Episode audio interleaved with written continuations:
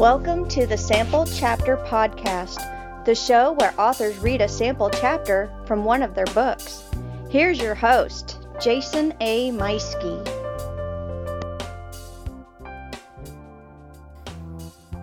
Good evening, and welcome to another episode of the Sample Chapter Podcast. All right, I can't keep that up the whole time. Welcome back, everybody. This is episode 40 of the Sample Chapter Podcast. That's right, this is the show where authors read a sample chapter from one of their books. oh, man, it's Halloween. I hope you have a lot of fun plans for Halloween. I know I do. I've already been dressing up at my other job, dressed up as the Dread Pirate Roberts at uh, at my night job the other night, and uh, got some plans for this week. I also have big plans for you know late night Halloween, kicking off NaNoWriMo.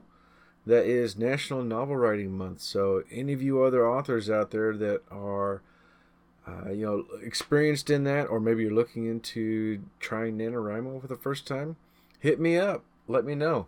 Just just you know what? Just look for me on the NaNoWriMo website. You can search Jason Meiske and you'll find me on there. Add me as a friend, add me as a buddy, and uh, we'll root each other on. I'll add you right back. But that's uh, you know that's NaNoWriMo. I'm anxious for this new story idea I've got cooking. I'm gonna work on. I'm, I'm working on the one that I've got right now, but I'm also going to start something new, and that's that's exciting for me as well. But anyway, this is the Sample Chapter podcast. Uh, like I said, this is the show where authors read a sample chapter from one of their books. Now, where you can find us, uh, we are on our new, we are on the new website, the new show host over at the Libsyn Network. Very, very happy to be here. Lots of great things going on with it. Uh, I'm really enjoying that the show is now being put out on even more networks than ever before. You can find us on Spotify, uh, iTunes, you know, pretty much anywhere that you can listen to a podcast, that's where we are now. And so I'm very, very happy to be available to you in all these formats. You can also find us on Facebook and Twitter. Just search for us on either, either one of those and follow us. Uh, you can hit that like button and make sure you don't miss out on anything. I do we, we do post quite a bit on both of those throughout the week. You know, of course, we have our author each week, and then we do follow ups and throwback Thursdays and different little tidbits here and there. Um, you know, little things that we find interesting, but uh, you won't find anything political. You won't find anything uh, egregious or uh, you know too personal. Anyway, uh, you know, I try and keep it just about the show on both of those formats. So, if you are looking to reach out to us, like maybe you're an author that you'd like to come on the show, or perhaps you know an author that uh, you'd like to have me interview then reach out to us either either one of those you can use either one of those methods facebook or twitter or you can contact us with email at samplechapterpodcast at gmail.com shoot me an email and i will email you right back and we'll, we'll set something up. I totally forgot last week i wanted to make sure and thank our sponsor U-Stor-All they are still our sponsor and yes i, I don't want to miss out on that. But U-Stor-All of warrensburg missouri they are the premium self storage place in the Warrensburg area with non climate control and climate control. They have everything that you're looking for military discounts, 24 hour video surveillance on more than 40 cameras. And uh, oh man, they just got some brand new 5 and 6 megapixel cameras came in the other day. Wow, the manager was showing me what these things are capable of, and unbelievable. Your goods will be safe if they are stored at U-Stor-All. So check them out online at ustorall.net. That is the letter U, S T O R A L L dot net. So this week, I'm going to get right into this week's guest uh, because it's Halloween. Haha. and I know he is a big fan of Halloween. Yes, as you saw, the name on the uh, the name on the marquee out front Okay, we, yeah, we don't have a marquee, but it's theater related. And I think that's uh, appropriate for our guest this week, which is Kevin Carr. Kevin Carr is the host of the nationally syndicated show Fat Guys at the Movies. I've been listening to him for years now. and it, he's a lot of fun to talk to. I, we've been corresponding.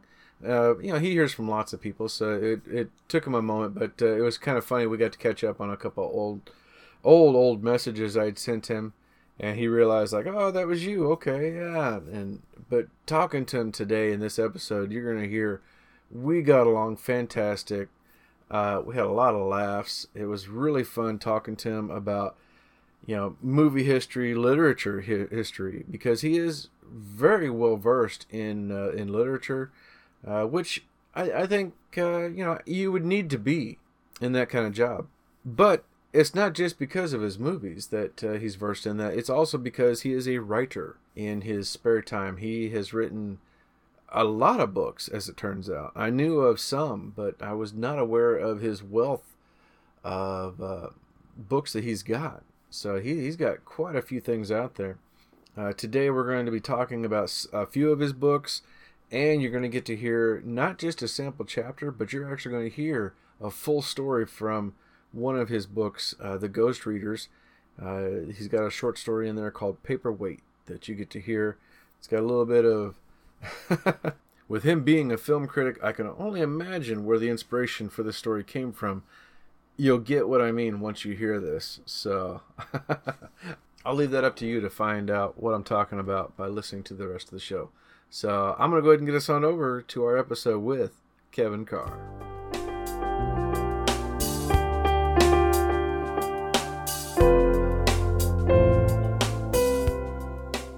Welcome back, everybody. It's another episode of the Sample Chapter Podcast. Today, I am I am overjoyed. That's what it is. I'm overjoyed because I am I am having the pleasure of talking with nationally syndicated host of Fat Guys at the Movies, horror and sci-fi author Kevin Carr. Kevin, welcome to the show, man.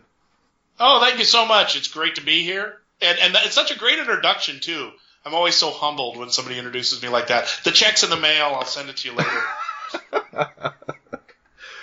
oh man, well it's it's absolutely my pleasure. Uh, you know, for for me on my end, I've been listening to you for years, so this is awesome to get a chance to talk to you. And yeah, you're you're just as great in person through Skype as uh, as what you're on the radio, man. Well, thank you. If we ever meet in person, I promise I'll take a shower. So we'll keep that up. the beard's a little longer than I was expecting, but uh, then your picture. Isn't it? Gl- it's glorious. I'm going to keep it at least through Christmas, and then I'm going to dye it white so I can scare little children. I'll wear a Santa hat, and then I'll be like, "Get away from me!" Arr! Oh, it's fantastic. I love it. All right, well, tell the audience a little bit about yourself. Well, as you say, uh, Fat Guys at the Movies is a syndicated radio show that I am on, uh, that I run, and I talk about movies every week. Uh, either the new releases, sometimes I talk about the vintage releases, especially around Halloween and, and as we lead into Christmas. Thanksgiving and Christmas are all sort of special times for me because I talk about horror movies during Halloween. I talk about terrible movies or turkeys during Thanksgiving time. And then at Christmas, of course, I get into the spirit of things. But I talk about um, and I, I, talk about news. I talk about some trailers that are coming out, some some DVDs and Blu-rays, maybe some home cinema stuff, forgotten classics. It's an hour-long show. You'd have to check your local listings, or you can go to fatguysatthemovies.com and check it out. Uh, and you can find out where I'm on the radio there. Uh, and I also call into other stations just uh, around the country, a couple dozen other stations each week to just do one-on-one movie reviews for what's coming out that week.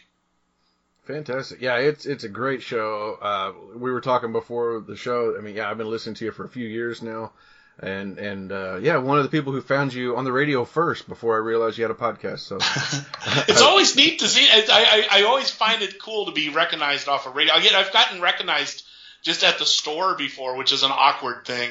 You know? Especially when you're just buying duct tape and, and liquor, and then you're like, "Oh, I'm not doing anything weird with this," but Fantastic. And then, uh, so I guess I'd, I would be remiss if I didn't ask this. So now, how how do you get into being a movie critic? Well, that I get that question a lot, and my answer is basically declare yourself emperor. Yourself? Oh my gosh, did I get into the liquor and duct tape too early? No, declare yourself emperor and start reviewing movies.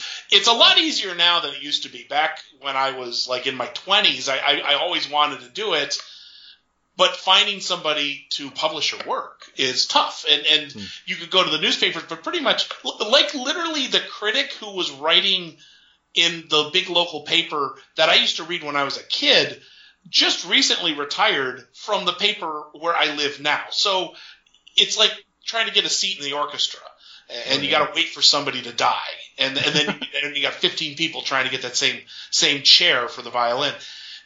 Back then, that was really tough. Once the internet came around, you could publish your own uh, blog or a website, and as long as you promoted it properly, as long as you promoted it well, and you went to the movies and you covered the stuff, and you were consistent, and you had good content, you had quality content, you could get an audience, and that's where I started, just actually writing the reviews.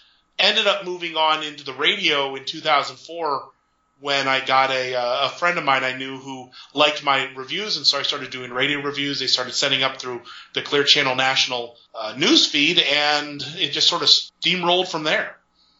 Uh, you know, and one of the things I really appreciate too is is I, I, I'm a big movie buff. I love movie trivia, and I, my my wife hates playing movie trivia against me. She likes being on my team. I love that you have a working knowledge of what you're talking about too. Yeah. As a movie person myself, it drives me insane when somebody does not know the history of a movie that's got this actor and the, what. Uh, it's it's crazy. And then, but I get to hear that from you. You know Well, what's like- going on. Uh, you know what this actor, you know, what's the significance of this actor playing this role and whatever. And it's, I love that about the show. Well, not always a ch- when you're young, a lot of people tend to look at the world as in the few decades in which they've been alive, and you got to watch the stuff that's older. You got to see the classics. And I, I, by no means do I have a comprehensive knowledge of all of cinema, but I've seen a lot of the older stuff. And there's people I know who won't watch black and white movies, and I'm like, well, you kind of gotta. And I even show stuff to my kids. I make, oh no, we're gonna watch stuff from the 40s, and you know, we're gonna watch the original Universal monster movies because those are quality films and they're fun. So I think that that's important. Uh, or, or like when I hear people say, well, the Twilight movies were coming out. You know, it was fun to malign them, but when people say, "Oh, I wouldn't watch them," I'm like, "Well, you're not a real critic. You got to go. You got to take the bad with the good." I've sat through all of the Twilight movies, and and I'm allowed to complain about them because I suffered the course. Yeah, I think. Uh, I mean, I know we're pretty close in age. I think I've heard you talk about that. You and I have something in common that we both saw Star Wars at the drive-in theater when it first came out. Yeah. So, and I remember I was working at a theater when Episode Six came out, and I remember hearing kids come out going, "What? Anakin is Darth Vader? Are you kidding me?" and I'm just rolling my eyes and shaking my head, going, "Come on, how did you not know this?" Yeah. Well, yeah, it's so funny when, when people are like, oh, I, I'd love to see the original. I'm like, I saw all of the Star Wars movies in the theater, and there's never been a Star Wars movie that's come out that I haven't already seen in the theater first. yep. So suck it, millennials. Oh my gosh! Now, in the meanwhile, you also like to you also like to write. You got several books uh, under in your belt so far. This is awesome, man. Uh, tell us what was one of your first things that you wrote? The very first thing I wrote was a short story when I was in second grade called Water Time about a kid who lived in a lighthouse with his brother. He tripped and he fell into some something in the water that transported him back in time, and I don't even remember everything that happened. But it was a really short. It was maybe like 500 words at at best. Uh, but it was the very first thing I wrote, and then I started writing more and more stuff. Uh, and uh, I mean, the first I was writing all through high school. I mean, even when in high school, I would, you know, on a, on a weekend, I would spend time in front of my parents bought a word processor, the old ones with the green screen, yes. that actually you typed it into a disk, and then it would the little typewriter go and then type out the the product for you.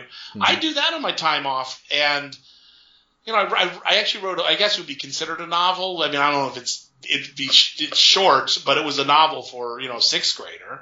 You know, Mhm. I wrote a I wrote a movie. It's called Movie Madness. It was about.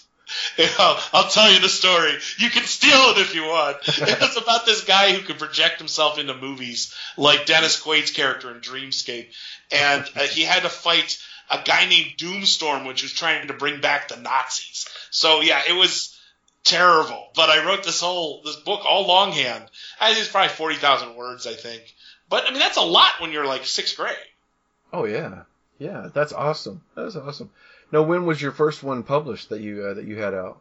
the very first thing I had published was a story called The Ghost Readers. It was back in 90, 95, I think, maybe 94, 95. Uh, I actually I got my acceptance letter, my my uh, you know, hey, we're going to publish your story. Is that the acceptance letter on on December on, on, December? Is it December seventh? It's the same day as uh, the bombing of Pearl Harbor. You know. Oh, okay, yeah. I, except it wasn't 1941. Yeah. it was, but it was the same day as when I got it. It's a day that would live in infamy. So it was a short story called The Ghost Readers. They published it in a magazine called Pirate Writings, which was a semi prozine back in the 90s, one of the higher class semi prozines. If you don't know the, the terminology of that, it used to be you had in science fiction and horror, you had like the, the big ones in genre fiction. You had stuff like fantasy and science fiction, Asimov science fiction, analog, and then for mystery, you had Ellery Queen Mystery Magazine and Alfred Hitchcock. And then for horror, there wasn't a whole lot. There was like I think Weird Tales came and went a couple times. You know, been around since the 20s. Uh, and then there were like semi-prozines that were really nice. There were pulp interiors but slick covers, and there were ones that were they were not quite the big level run by big publications, but they were reliable and and, and had pirate writings was there. Cemetery Dance was one. There was uh, Aboriginal science, or I think yeah, Aboriginal science fiction. That was both by DNA Publishing, and uh, so you had a lot of. And so, like I said, Pirate Writings was kind of like one of those higher level semi prozines, and they bought my story and they published it. They had this really nice artwork done on it, which was fantastic. and uh, you know, I got what twelve bucks for whatever it is that they give you for you know like a like a I don't know it was like a three thousand word story if that and uh, yeah it was it, it was it was a thrill for me I actually framed the I took I cashed the check and I took a dollar out of it and I framed it in a you know so you know like if you go to like a dry oh, yeah. they'll frame their first dollar so I yep. the first dollar I made from writing professionally Oh, for stories. I mean, I've been writing like I was a textbook writer and stuff like that, and I've been a newspaper reporter. But I mean, for like the stuff I really mattered to me. Yeah, yeah, yeah. It, once you're starting to to do the dream, then yeah, uh, yeah, that, yeah, you want to make sure and you capture that moment. So that's awesome. Yeah. now, since then, you've gone on to write several other books that you've uh, you've put out there. Uh, I'm familiar with your zombie series, Gobble uh-huh. and Not the End. Let us know, tell the audience a little bit about those.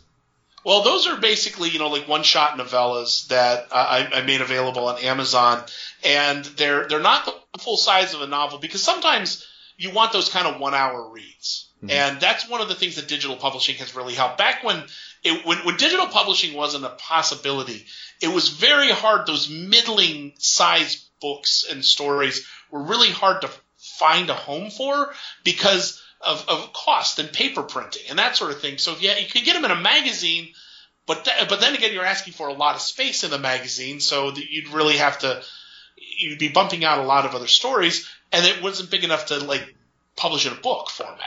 Mm-hmm. Uh, Stephen King talks about this in his uh, book Different Seasons which were all those novellas, Stand by Me and, and The Shawshank Redemption, all yeah. that stuff comes out of it. But he talks about that, and then he's absolutely right. It was very hard to find a home for anything that was more than 10,000 words or shorter than 60. Mm-hmm. And so, but with digital publishing, you could have these things, and now those are incredibly popular. People want these short reads that they can read on a train or they can read on a plane, and they, they don't have to necessarily read you know take many sittings to read a you know a hundred thousand word novel, uh, but they also want to have something that's got a little more meat. So that's why I started putting these things out. And it's I've never I'm a huge horror movie fan. I'm a huge horror novel fan. I'm not a big zombie fan, and and I have my reasons. I think it's a bit oversaturated now. Yeah. But I wanted to kind of do my own take on it, and I can't tell you what the catch is. You kind of have to read the story. I don't want to tell you too much about what the and I don't even think because I know you read Gobble. Yeah. I don't even think I talk about that in that. But in not the end was the first one. I said, wouldn't it be interesting if zombie? I've never seen it work like. Oh, I've seen it a couple times work like this, but I want to try this. And so I have a little catch to the zombies. So it's not just that they're zombies and they're zombies forever. It's not an us and them type thing. And then I also also took uh, the, a chance to make not the end symbolic. Uh, this is me getting esoteric. I made it a little bit symbolic of something else in our lives. You know, I, I always I always kind of poo pooed that at the younger age of saying, well, this thing represents you know capitalism or something like that. Like if you ever if you've ever read um, uh, the Time Machine by H.G. Wells. Yeah. You, you've got uh, the the Eloi or the bourgeoisie and the and the uh, what are they called the the monsters the they're the ones that live under the ground that's the proletariat. I mean it was all a, an allegory for socialism. Uh, and, and and that's pretty heavy handed in the book, not so much in the movie. But I, I've always kind of poo pooed that. I said, let me try something like that. So I made zombism or whatever we call the zombie condition. I made that uh, symbolic of something in the real world. I don't know if anyone ever catches on to what it is, or if they just say, "Hey, this is a cool zombie story." You know, I mean, because uh, George Romero did that with Return of, or Night of the Living Dead. Well, more Day Dawn of the Dead, where it was about just rampant commercialism. You know, they're walking through a mall, mm-hmm. just because they don't know where to go and they're lost and they're bumping into things. And it was a it's, a for you know blind commercialism. Did that answer awesome. your question? I went off on a real tangent there. well, I, I guess editor. well, I'm I'm I'm guessing so. Like, not the end was like the the zombie tale, and then Gobble was the uh, how the zombie outbreak took place. Yeah, well, I wanted to tell. I, I wanted to frame it in a in a in a holiday setting because I mm thought it'd be nice to start releasing these around holidays, so you get a little bit of traction with that. Because uh, anything that I've written that, that's horror related tends to do better in October. That's that makes sense. People are yeah. reading horror stuff in October. So I said, well, let me write one, and, and, and I, I, it was Thanksgiving was coming up, and I kind of had this idea, and I said, well, let me tell a, a different aspect of it. And, and, in the story of Gobble, it's about this uh, couple that go visit their family and everyone loves family dinners, don't they? It's always just awful sometimes. So it's like the worst family dinner that could possibly happen because people start turning into zombies there. And it's when one of the outbreaks has started, and it's it's multiple places, and they can be traced back, but it's it's not looking at it from the CDC coming in. It's basically here's one of the little stems of the of the zombie infection that makes its way into this house, mm-hmm. and how people deal with it. But then, of course, you're forced to you know deal with your family and and and the and the and the horrors that's involved with that. Yeah, yeah. The and the, the little uh, twist to the family dynamic was was outstanding. I loved it. So I, I, told my wife. I think I told my wife all about it in an hour long drive. Uh, we went somewhere. I was telling her all about it, and, and she was like, "All right, well that sounds great. Where is it?" I was like, "What's on my Kindle?" And she was like, "Oh, well, I'll never get to read it then." because I'm always reading something else. So you're always busy. I understand. well, tell us about uh, Thirteen Turns. Thirteen Turns is a horror uh, anthology, and like I said, I, I wrote pirate. This goes back to like with pirate writings, and I had over the throughout the 90s i published a handful of short stories and that sort of thing the, the publishing world was in mid collapse at that time. And, and you can look at it now, and it's sort of like looking back at the Roman Empire, and you can say, oh, well, this is when the Roman Empire was in decline. And you can look back at the 90s when print publishing was really starting to become cost prohibitive in a lot of ways. You know, the old hmm. pulp magazines of Galaxy and If and that sort of thing, long gone. And print and, and shipping was becoming very expensive and it was harder and harder to keep these magazines afloat. And that's when I was kind of coming into my own as a writer. So I, I, wrote a lot of these things, and I, I had some things published here and there. And the whole thing was you want to get published to the point that it's worth putting your name on the cover. And I got to that point uh, in Aboriginal science fiction. My name on the cover, new stories by blah blah blah Kevin Carr. It'd be nice if I actually had a story in that art in that magazine. Someone made a mistake and either they attributed it to me and they put that on the cover at one point. I literally have a copy of Aboriginal science fiction with a story with my name on it. That's not me. Unfortunately, never got paid for it either. But but I, I, and by that point, the, the the entire industry was imploding just with the cost, and they hadn't quite ramped up online publishing yet. You had this about a ten or fifteen year divide of when print publishing was really going down, and then it wasn't until you know you kind of had Amazon and Kindle and Nook and that sort of thing kind of becoming a viable option in the 2000s, and then kind of that's where a lot of that indie publishing went, and that's where a lot of uh, the smaller small that's the small press nowadays. The small press is really really small if it's print, but you know that's where small press went. unfortunately, that happened right when I was writing. So I had a whole batch of stories, some that were published that then disappeared because you know the magazines went out of business. Uh, some of them just never got published. So I decided to start collecting them into uh, either stuff I published, some stuff that was unpublished, collecting them in, into anthologies and making them available on there. 13 Turns was the first one. I said I took 13 uh, uh, horror stories because 13 is a good number for horror. You know? Mm-hmm. And there's 13 terms in a, in a hangman's noose, so that would be the the idea of its 13 Turns. And so I said, let me throw a bunch of those stories together and and make a uh, you know make an anthology of it. So you've got it's it's a you, you got a you got a whole variety of stuff out there in terms of, um, in terms of uh, 13 Turns. Uh, there's a lot of um, a lot of stuff I love. I mean, it was one of the one of the earlier things that I actually published. We got a lot of them are, are um, some of them have influence from Frankenstein, the story of Frankenstein, mm-hmm. uh, because that was one of my favorite books. Uh, there's one called Outrageous Justice, which is a response to the O.J. Simpson verdict back in the 90s. yeah. And uh, you know, Ashes to Ashes to Ashes is one. That's another one that's that has connective tissue to Frankenstein that I actually shot as an independent film back in the 2000s. Uh, never actually got uh, it distributed, but it, but it, the, there's a cut out there that exists of this. So you know we've had some had some fun times. There's another one called Warren Thin, which is, is a that was inspired. I was in the movie uh, Shawshank Redemption, mm-hmm. and the I, I, I was one of the extras, and it was before they they rebuilt the prison as a they they they re, they remodeled the prison as a, as a historical landmark, but at this point it was just in ruin and disrepair.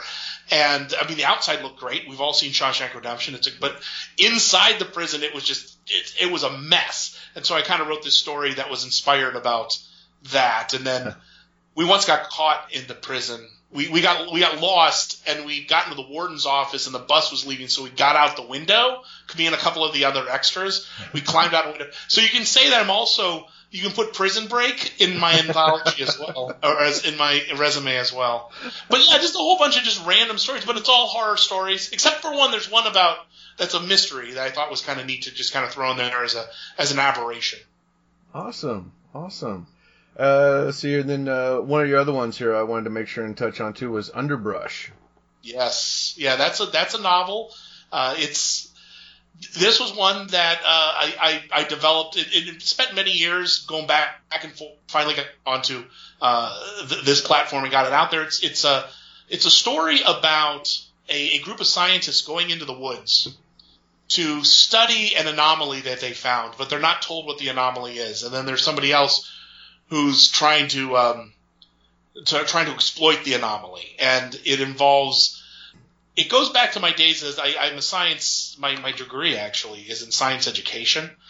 So I no longer am certified to teach high schoolers, but I was at one point, uh, and you see how well that turned out.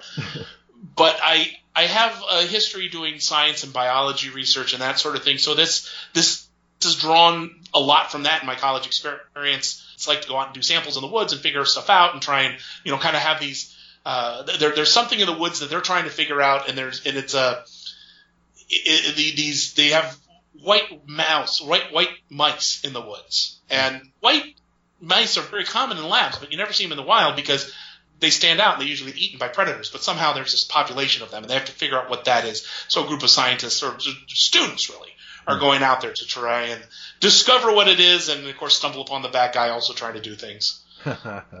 That's awesome. Sort of in the vein of sort of those techno thrillers that like Robin Cook would write back in the 90s. Mm-hmm. Yeah. it's like I've told other authors before. because of this show, I'm going to go broke.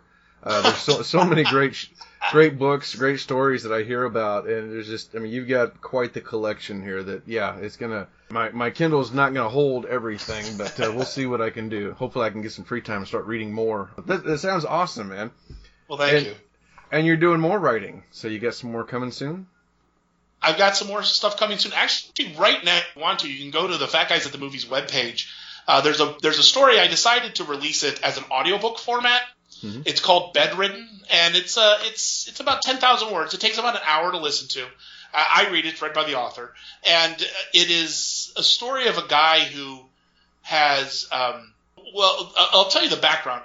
Uh, a person very close to me had a stroke around Christmas last year. It takes a long time, and it is very challenging for uh, the person going through it and the caregivers. And a lot of times you have to have them in different facilities before you can bring them home.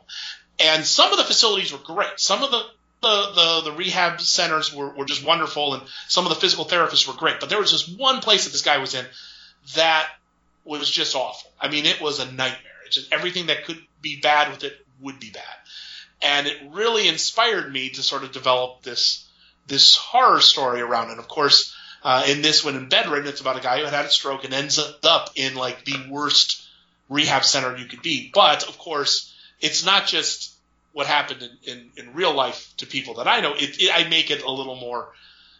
It's pretty demonic at times and pretty horrifying, and it turns uses elements of like H.P. Lovecraft and these sort of faceless, nameless beings that are that are somehow orchestrating this. And the guy's trapped because he's stroke. He has a stroke and he's paralyzed and he can't get out.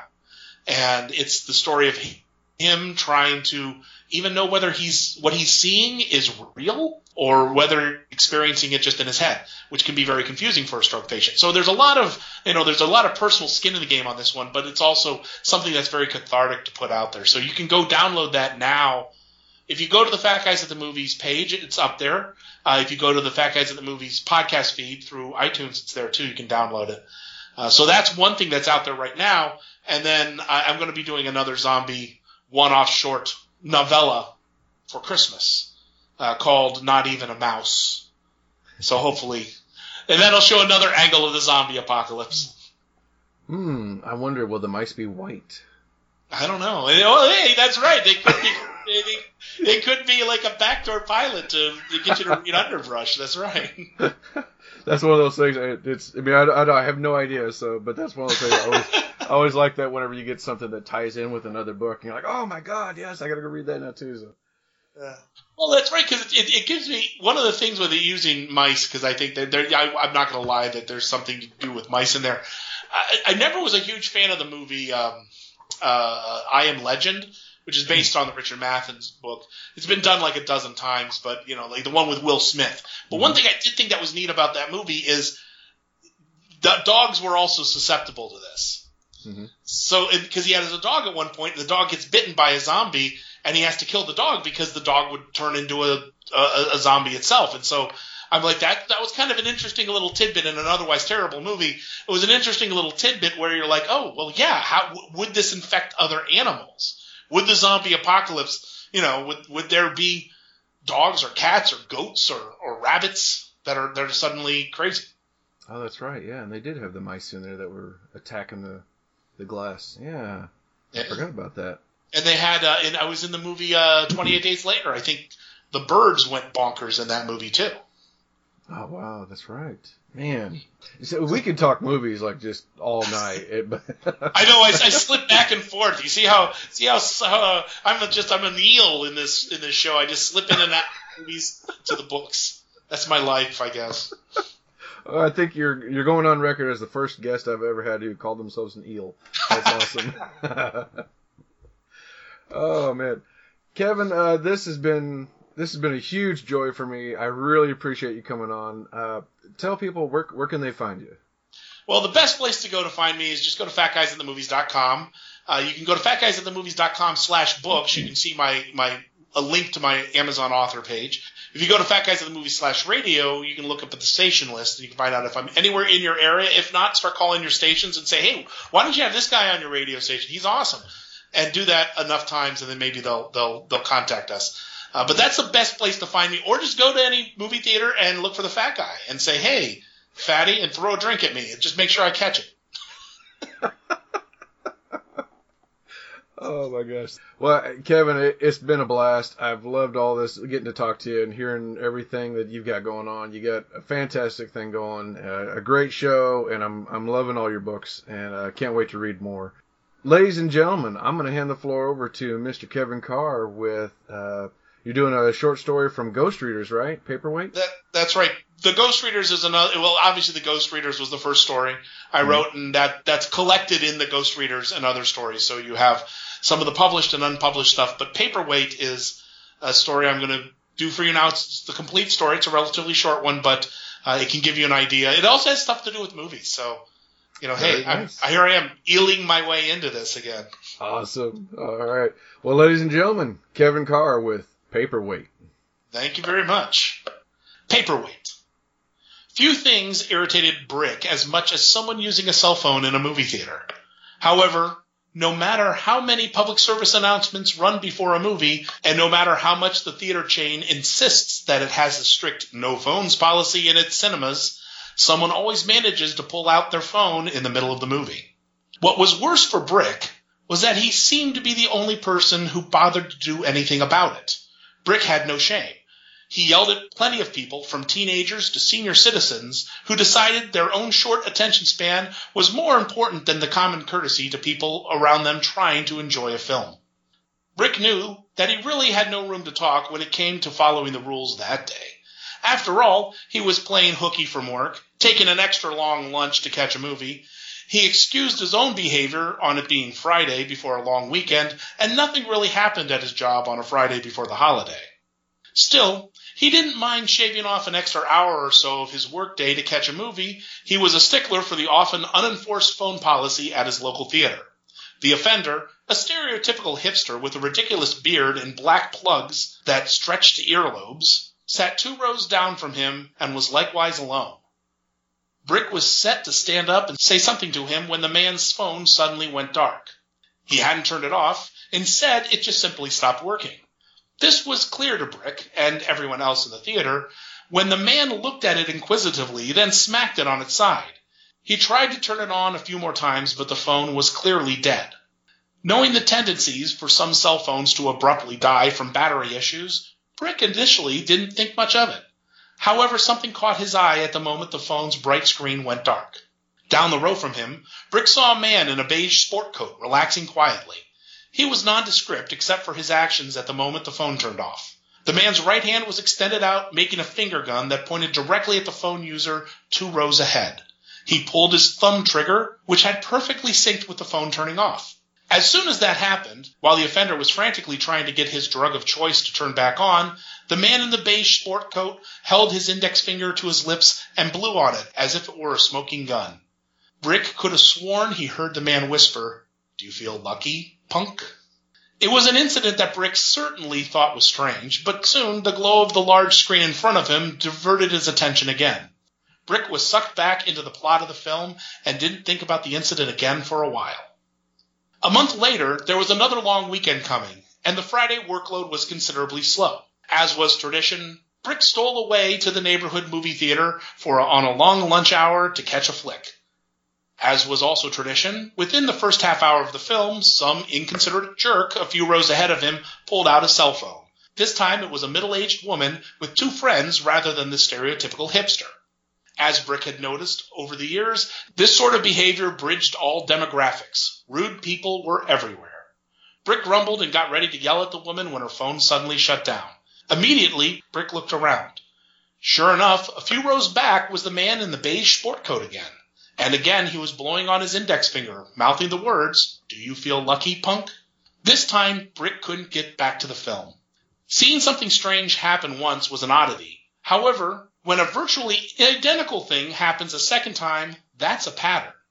Brick kept watching the man in the beige sport coat throughout the film. Unfortunately, he did nothing more than eat his popcorn, sip his soda, and leave as soon as the credits began to roll. Brick almost got up to chase him into the lobby and ask him what happened. But before he could get up, he realized how insane that would have sounded. He let it drop again. The third time Brick encountered the man in the beige sport coat was far more spectacular than the first two. This time it was in a neighborhood gas station, and it was late at night just before the bars closed. Brick had stopped in after filling his car to grab a few snacks for the late night of Netflix binge watching. He was hovering around the chips where he was searching for pork cracklins when he saw the man in the beige sport coat come in. The man moved quietly and smoothly. He sauntered up to the counter and asked for a pack of Marlboros. The man's voice was like how he moved, quiet and smooth. It was almost hypnotic. The clerk reached into the dispensers overhead, pulled out a pack of cigarettes, and set it on the counter. Before he could quote a price, the door of the store opened and a disheveled man burst in. He carried a sawed off shotgun close to his chest and pointed it at the clerk. Empty the register, man, the punk yelled. Things happened so quickly at this point. In a film, it would have been drawn out with slow motion shots and suspense, but in real life, robberies happen in a matter of seconds. In fact, when everything was over, Brick hadn't moved at all and barely had time to speak. The clerk's arm shot up immediately, and he stepped back. He froze, unprepared to be staring down the barrel of a shotgun. Now, the robber yelled, and the clerk jumped back into motion, opening the register. The man in the beige sport coat probably could have stood there unassumingly and waited this out. Brick wasn't sure why he didn't. However, the man in the beige sport coat leaned into the robber and said in a smooth, soft voice, Come on, man. I just want my cigarettes. It was a dangerous move, to be sure. Even with a large weapon like a shotgun, which isn't ideal for close quarters, there was plenty of room for the robber to move. And move he did. The moment the man in the beige sport coat spoke, the robber took a step back and trained his gun on him. And then he pulled the trigger. Brick hadn't expected him to shoot. After so many years of watching movies and television shows in which the villains always give a second or third warning, Brick was unprepared for this to escalate. And escalate they did. Or rather, they would have if the gun had fired. But it didn't. There was a click of the trigger and a stunned look on the face of the robber. Brick supposed he simultaneously was surprised he actually tried to shoot a man and terrified what was going to happen now that this didn't happen. The man in the beige sport coat moved quickly. He grabbed the business end of the shotgun and yanked it out of the robber's hand. As the man in the beige sport coat rather theatrically cocked the weapon repeatedly to cause the shells pop out and rattle on the floor, the robber turned away and ran. With the gun empty, the man in the beige sport coat set the shotgun on the counter and picked up a pack of cigarettes. How much? he asked casually. The clerk, still in a bit of shock, stammered, Just, just take 'em. No charge, man. The man in the beige sport coat winked at him and pulled out a five dollar bill. He set it on the counter and said, Ah, I insist. He then took the cigarettes and walked out the door. From that point forward, Brick was obsessed with finding this man with the beige sport coat. Back at the convenience store, he had quietly disappeared, but Brick had stuck around to help the clerk file the report. They were never able to identify the mysterious hero. Over the following weeks, Brick kept hoping that he would be identified on the security video at the convenience store, or possibly by his fingerprints on the shotgun left at the scene. However, as far as Brick knew, the man remained a mystery. What followed was Brick's own search for the man. He was clearly a local because Brick had run into him several times in as many months. It wasn't a terribly scientific approach, but Brick figured if he wandered the neighborhood enough, he'd run into him again. Brick often took detours to the theater, even going as far as to buy a ticket on Friday afternoons, but not actually watching the movie. Instead, he'd sneak into various showings, trying to find the man in the audience. Brick also kept in touch with the clerk at the convenience store, asking him if he saw the man in the beige sport coat come in.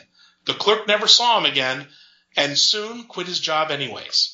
Coming face to face with a shotgun at minimum wage has a tendency to make one reevaluate his career choices. Even though Brick kept a rotating detail of local haunts around the neighborhood, the man in the beige sport coat eluded him. And then one day, Brick nearly tripped over him. Brick was actually in a rush, heading back to his car after snooping around the movie theater. He passed the coffee shop on the corner of the parking lot as he turned the corner and swerved just in time before he would have crashed into a wrought iron table. It was a beautiful spring day, warm enough to be comfortable, but not so burned by the heat of the sun that would come in the summer. Sitting at the table, reading a copy of the New York Times, was the man in the beige sport coat. Brick regained his footing and stood up straight. He didn't say anything, but rather just stared at the man, amazed his quest to find him was suddenly over. The man in the beige sport coat looked at Brick for a moment, and then a wash of realization came to his eyes. You, the man said. Brick nodded and pulled up a chair, taking a seat across from the man in the beige sport coat. Yes, Brick said. Me. The man in the beige sport coat squinted a bit and pointed at him. Movie theater, right? Brick nodded. And the convenience store, he added. The man smiled and nodded, leaning back from his paper and crossing his legs. I didn't know anyone else was in there. Again, Brick nodded. I was in the chips aisle. I would have come to you, but it happened so fast, the man finished Brick's sentence as his voice trailed off. Yeah, Brick said. The man folded his arms. So, he prompted. How did you do it? Brick asked. How did you turn off those phones? And how did you know the gun wouldn't go off? The man summed up Brick visually, then thought for a moment. He then shrugged and said, eh, why not tell you? You won't believe me anyways. Try me. Okay, the man said. I caught an imp. Brick took a moment to let the words sink in. He thought about that, then added, Excuse me? An imp? The man in the beige sport coat nodded. You mean like a leprechaun? Brick asked, confused. Nothing so crass, the man said, but the idea is the same. Where the hell did you catch an imp? I'm not about to tell you that. Do some research on your own if you're interested. They're really more trouble than they're worth. Brick leaned forward, completely sucked into the story. Do you have it? Do you still have it? he asked. The corner of the man's mouth curled up in a half smile. Maybe. But that doesn't answer how you did the trick with the phones and the gun. The man nodded and leaned forward, matching Brick's posture. Some imps grant wishes, the man in the beige sport coat said. Not all of them, and usually there's some catch to it. But the one I caught granted me a wish. What's the catch? I'm not ready to cash in on that yet. Maybe I'll talk to you later about it, but right now, I'm okay with its debt. What did you wish for? A power. I got one wish, so I wanted to make it worthwhile. Like a superpower, Brick asked. I suppose, the man in the beige sport coat replied, but I didn't want anything so childish as the ability to fly or super speed. I chose to have control over machines. Like the phones? Exactly, the man in the beige sport coat said. I can't take things over, but I can make a machine stop working whenever I want to. Can you turn it back on? Brick asked. The man in the beige sports coat shrugged. Sometimes, not always. I usually don't stick around long enough to try. Brick leaned back for a moment. It was an age old question, something that any child who'd ever picked up a comic book had considered. If you could have one superpower, what would you wish for? The man in the beige sport coat smiled. I told you you wouldn't believe me. No, Brick said, his gaze falling away as he started to process his thoughts. I, I believe you. It, it's a fantastic and absurd story, but I do believe you. The man looked back at Brick curiously. Then what are you thinking? Brick looked back at the man in the beige sport coat. It, it doesn't make sense, though, Brick said. That's not exactly a productive superpower, is it? The man looked offended suddenly. It took care of those phones in the movie theater, didn't it? Brick nodded. Yeah, sure it did. And don't get me wrong, nothing annoys me more than someone using a cell phone in a movie theater, but it's an annoyance. It's not exactly a crime. The man frowned. I see where this is going, he said. He no longer beamed in clever pride. His brow began to furrow. I mean, if I were given a choice of any superpower, Brick said, it wouldn't be that. You can't do much with that. What about the gun in the convenience store? The man asked, scowling. Yeah, the end result was good, but as fascinating as it was to watch, I couldn't shake the feeling that you just wanted to get your cigarettes and leave. The man nodded. That's true. Ever since I was a kid, Brick said, I dreamed of having a superpower. I suppose I would have chosen invulnerability or super strength. Think about all the good you could do with that. You could stop wars on an international basis, or maybe the power of premonition. You could avert huge disasters from terrorist threats or natural disasters like tsunamis that wipe out a quarter of a million people. The man in the beige sport coat let his hand fall on the table, atop his copy of the New York Times. He started to drum his fingers on the newspaper. I suppose your choice of superpower says something about you, he said. Exactly, Brick said. The ability to turn off the cell phone in a movie theater is more a matter of convenience for you than anything else. It doesn't make you much of a superhero.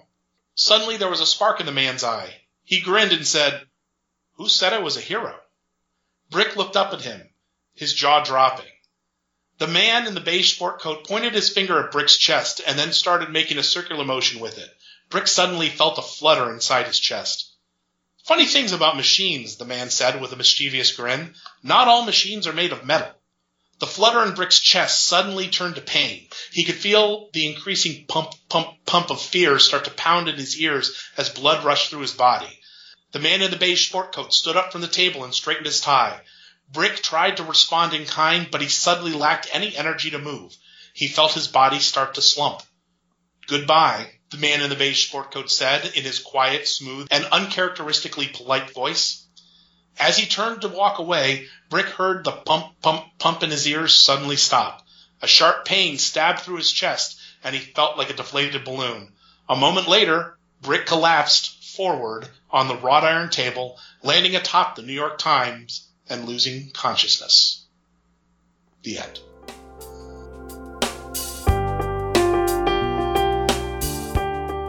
Okay, that was awesome. That was Kevin Carr reading Paperweight, his short story from the Ghost Readers and Other Stories collection.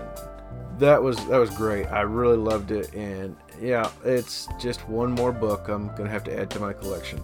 Hey, make sure you do the same. Check out Kevin on his website. That is Fat Guys at the Movies, the website. I'm going to have the links in the show notes.